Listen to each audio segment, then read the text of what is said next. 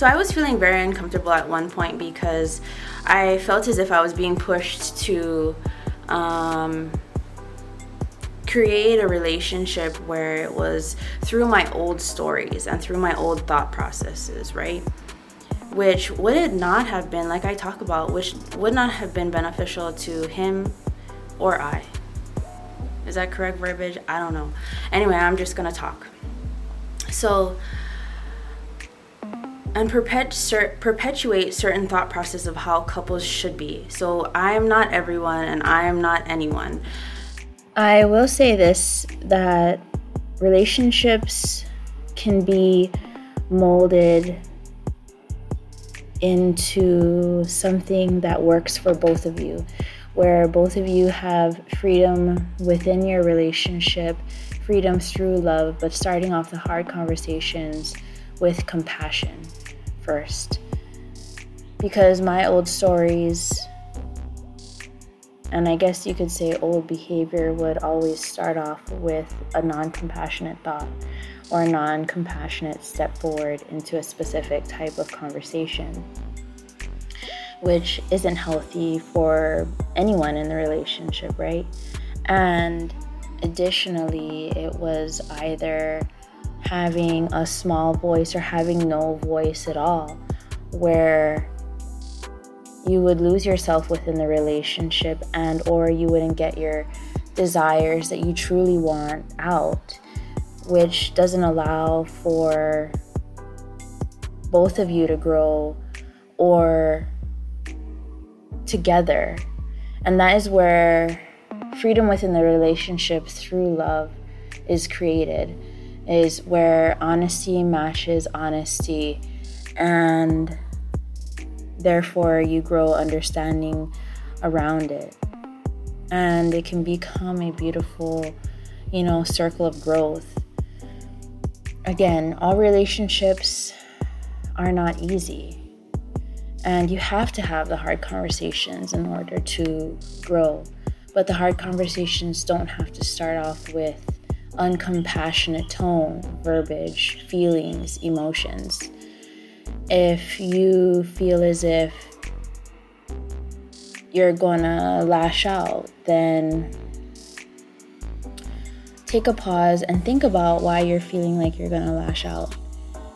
And you may actually find that Maybe you're feeling vulnerable. Maybe you're fe- feeling fearful. Your anger is actually untrue and it's more fear of being loved, of being held, coddled, and allowing someone into your life.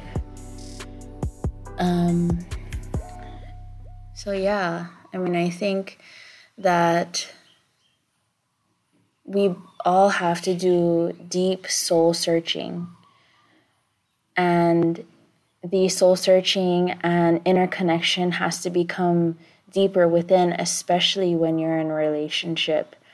Um, without or with a relationship, there is always inner growth that can be done.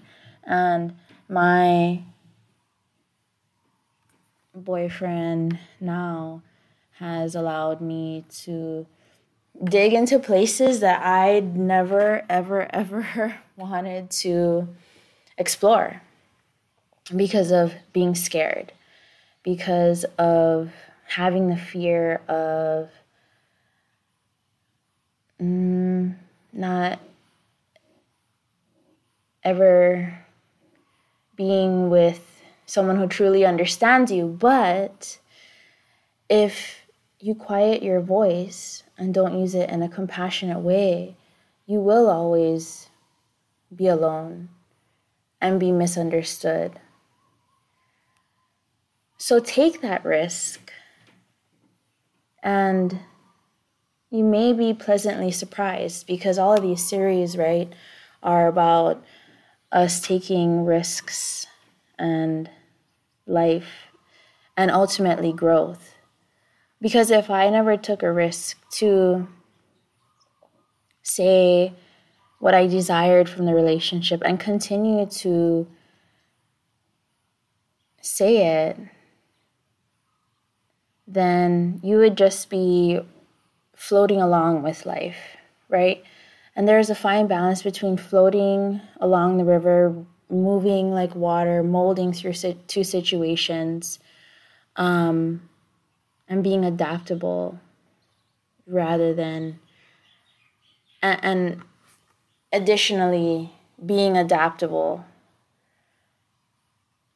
And I am a true and firm believer that when you lead with compassion with your significant other, and they are invested in you, and you ultimately, because everything on here is about you, and ultimately you are dedicated to your inner growth, you will be the one to flourish. And your partner has mm, no reason but to flourish with you. So I know that we've talked a lot in this episode, or I've talked a lot, but there's a lot of information rolling around in this episode, right? So I think I'm just to end it here with this last paragraph. If the situation, and every situation is not perfect, right? And if it's not perfect, make the situation perfect for you by having a conversation deep within yourself and communicating your wants and desires all right? Inward, the inward march and inner connection is where you will find the strength with compassion. Anger can be a tool in a relationship, yes. We all understand that. But try using compassion. Prior to this, I always thought about compassion as a weakness, right? something that I could be easily walked all over. If I culminated compassion, but compassion for yourself and people around you, allow yourself. It compassion allows you to be uplifted and not degraded. And when you find this within yourself, those risks, those opportunities that you think are risks, will unfold beautifully because compassion. Everyone will feel it around you. Will feel uplifted and they'll feel good, you know. For me, if you think about it, feeling good allows you and people around you, or the people that you are observing, to do good in their lives. Compassion decreases the manipulative behavior, but it stems from loving behavior, truthful behavior, stems from compassion.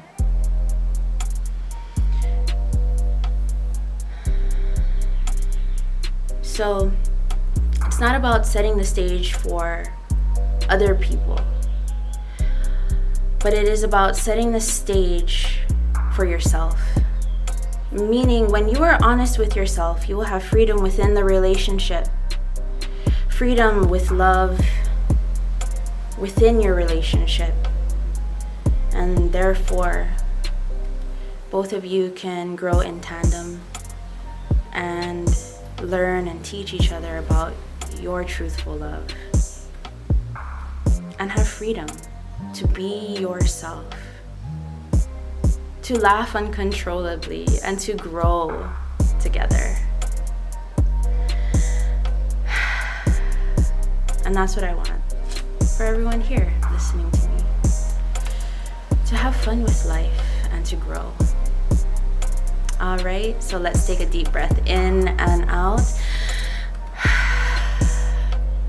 We thank all of the soft energies for coming here to support us and to dress us up in love and to provide us strength here in these uncomfortable waters. But feel the energy around you. Do you feel nervous now that you are at the end of this podcast? Or you feel focused? with through compassion and not nervous through fear.